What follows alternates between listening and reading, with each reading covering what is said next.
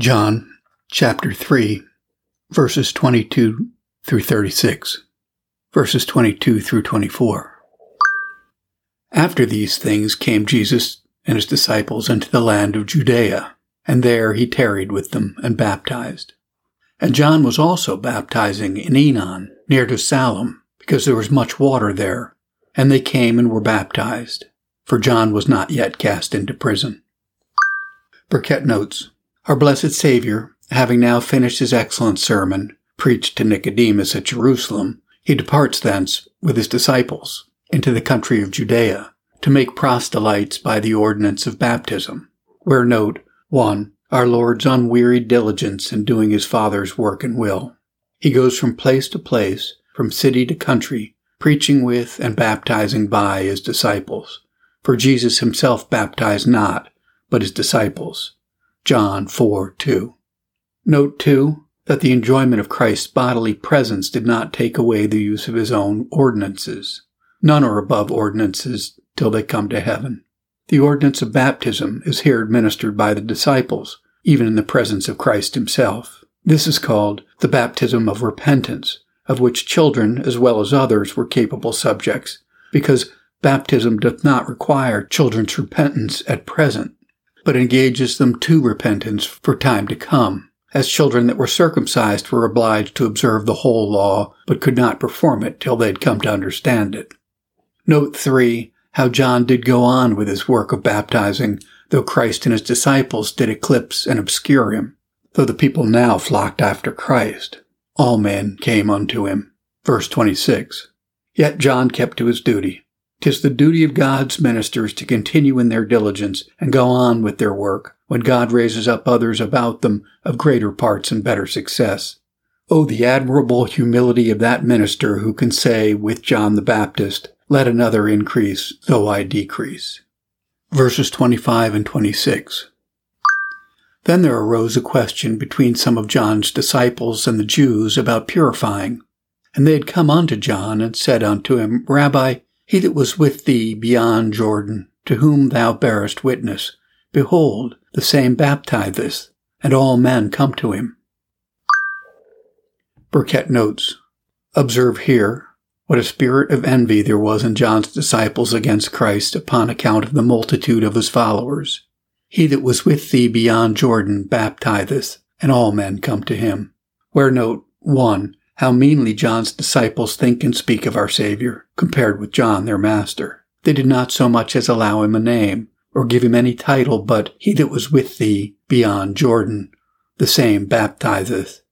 Observe, 2. How they intimate as if Christ had received all of his credit and reputation from their master, John, to whom thou bearest witness, baptizeth, as if they'd said, The man whom the people flock after, neglecting thee and thy disciples, is much inferior to thee, for he came to thee, thou did not go to him.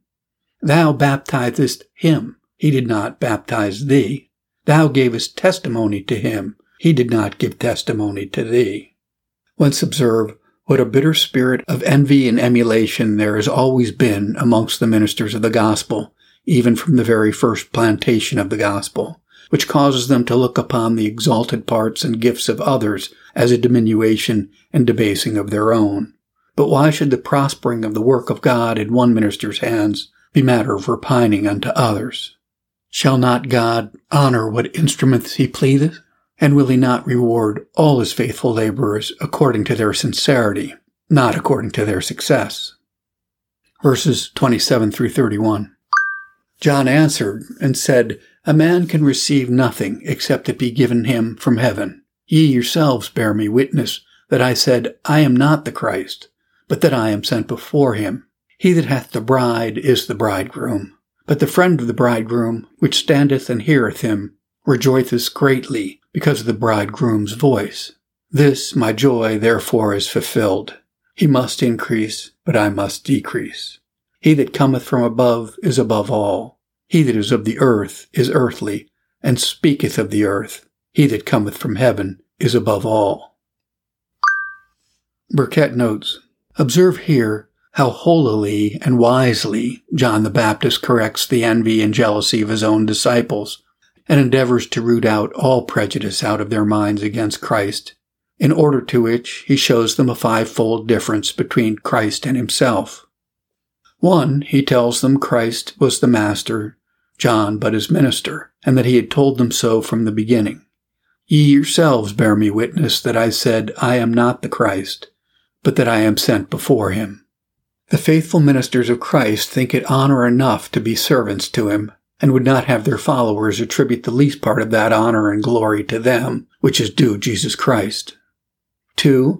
John acquaints his disciples that Christ was the bridegroom of his church, to whom the Christian church was to be solemnly espoused and married, and that he had honor enough in being one of the bridegroom's friends and servants, and accordingly, instead of envying, he rejoiced at the success which the bridegroom had, and took great pleasure in it.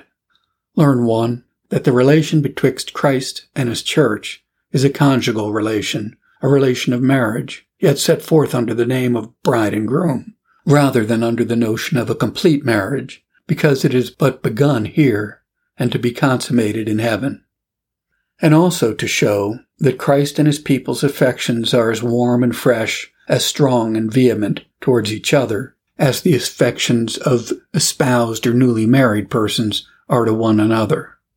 Isaiah 62:5. As the bridegroom rejoiceth over the bride, so shall thy God rejoice over thee. Learn 2. It is honor sufficient to the ministers of Christ that they, as friends of the bridegroom, are employed by him to further the marriage relation betwixt him and his spouse. Their office is to woo for Christ, to commend his person, and to invite all persons to accept of him for their head and husband. 2 Corinthians 11:2. I have espoused you to one husband, that I may present you as a chaste virgin to Christ. Learn that there is no greater joy to the ministers of Christ than to see themselves honored by him as his instruments in preparing a people for Christ and happily uniting them unto him. Oh, how little do our people know and less consider how much of the comfort of their poor ministers' lives lie at their mercy. We live as we see any of them stand fast in the Lord. We die as we see others stick fast in their sins. This was the second difference which John acquaints his disciples was found betwixt Christ and himself.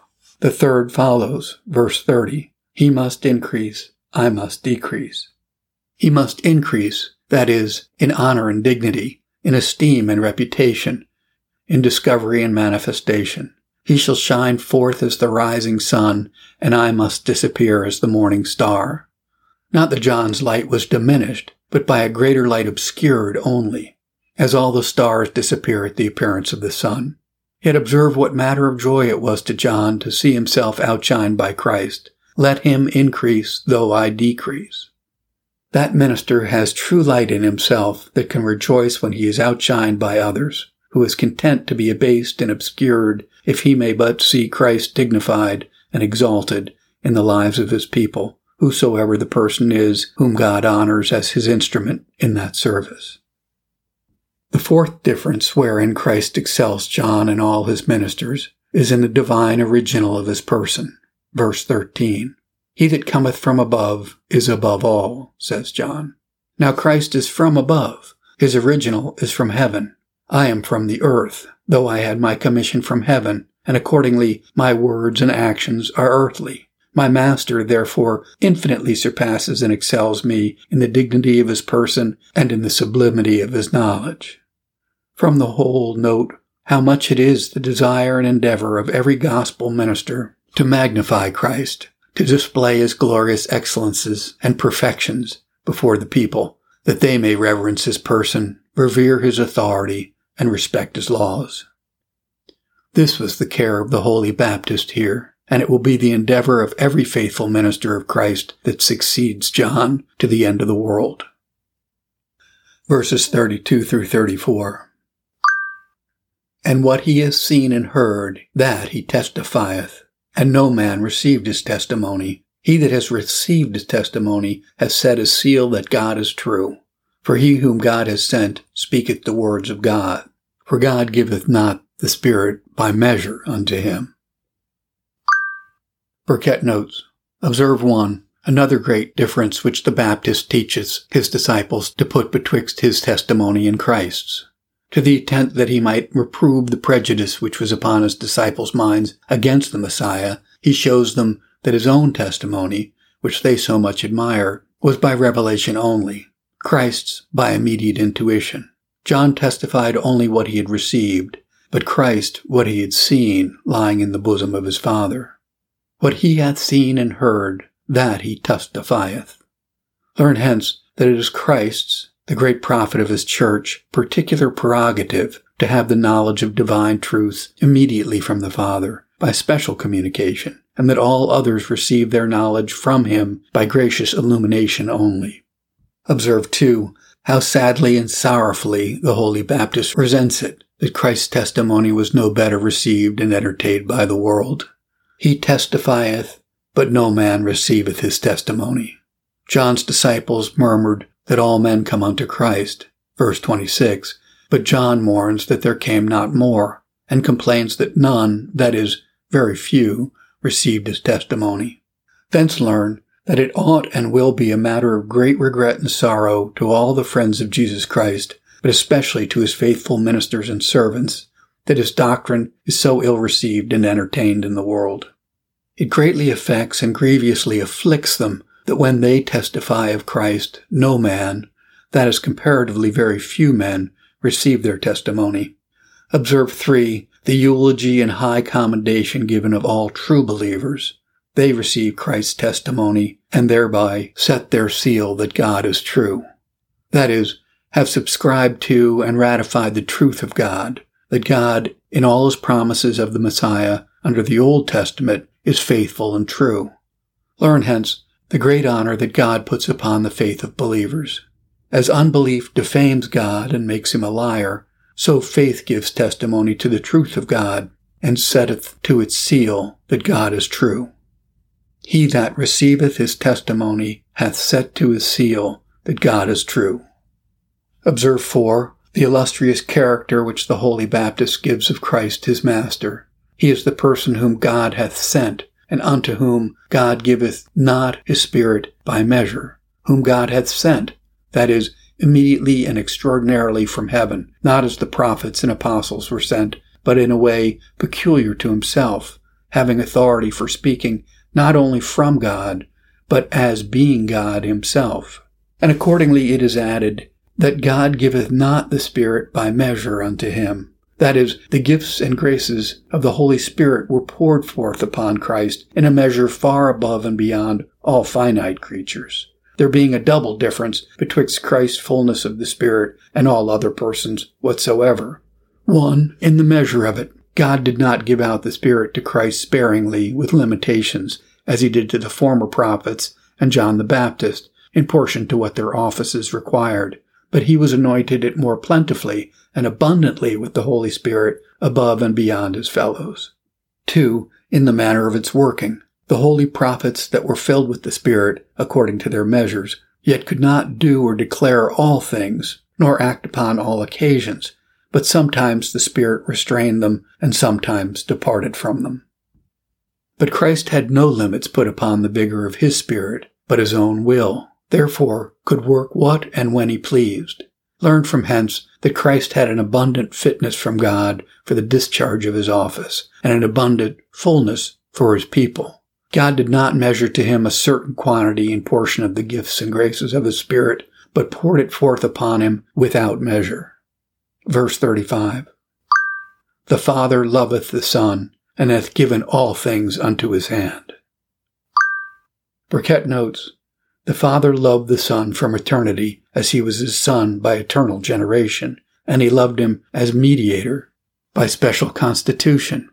He loves him as the brightness of his own glory and the expressed image of his person, with an essential, natural, and necessary love, and he loves him as mediator for undertaking our cause and interposing for our peace.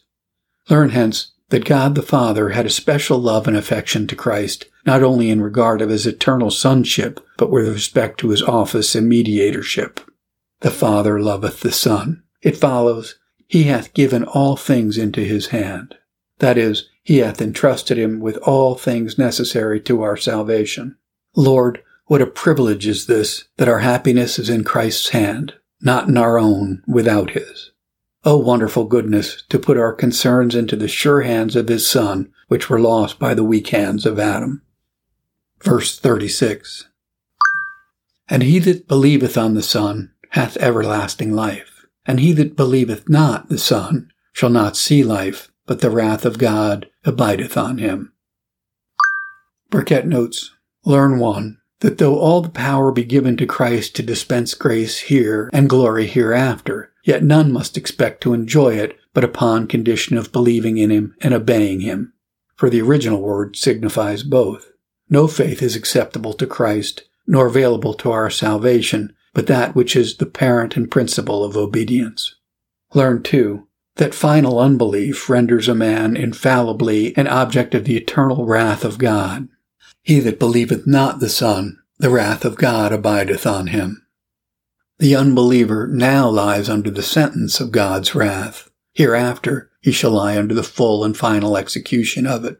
Lord, how sad it is to be here in a state of condemnation, but how intolerable it will be in hell to continue eternally under the power of condemnation, to lie forever in that mysterious fire of hell, whose strange property is always to torture, but never to kill, or always to kill, but never to consume. For after millions of years are expired, still 'tis a wrath to come. And though the unbeliever hath felt and endured never so much, yet still the wrath of God abideth on him. Every word carries dread and terror with it. The wrath, not the anger, and the wrath of God, not of man, at whose rebuke the devils tremble. And this wrath of God not only flashes out like lightning, but abides, dwells, and sticks fast upon him, that is, on his person, the whole man, soul, and body.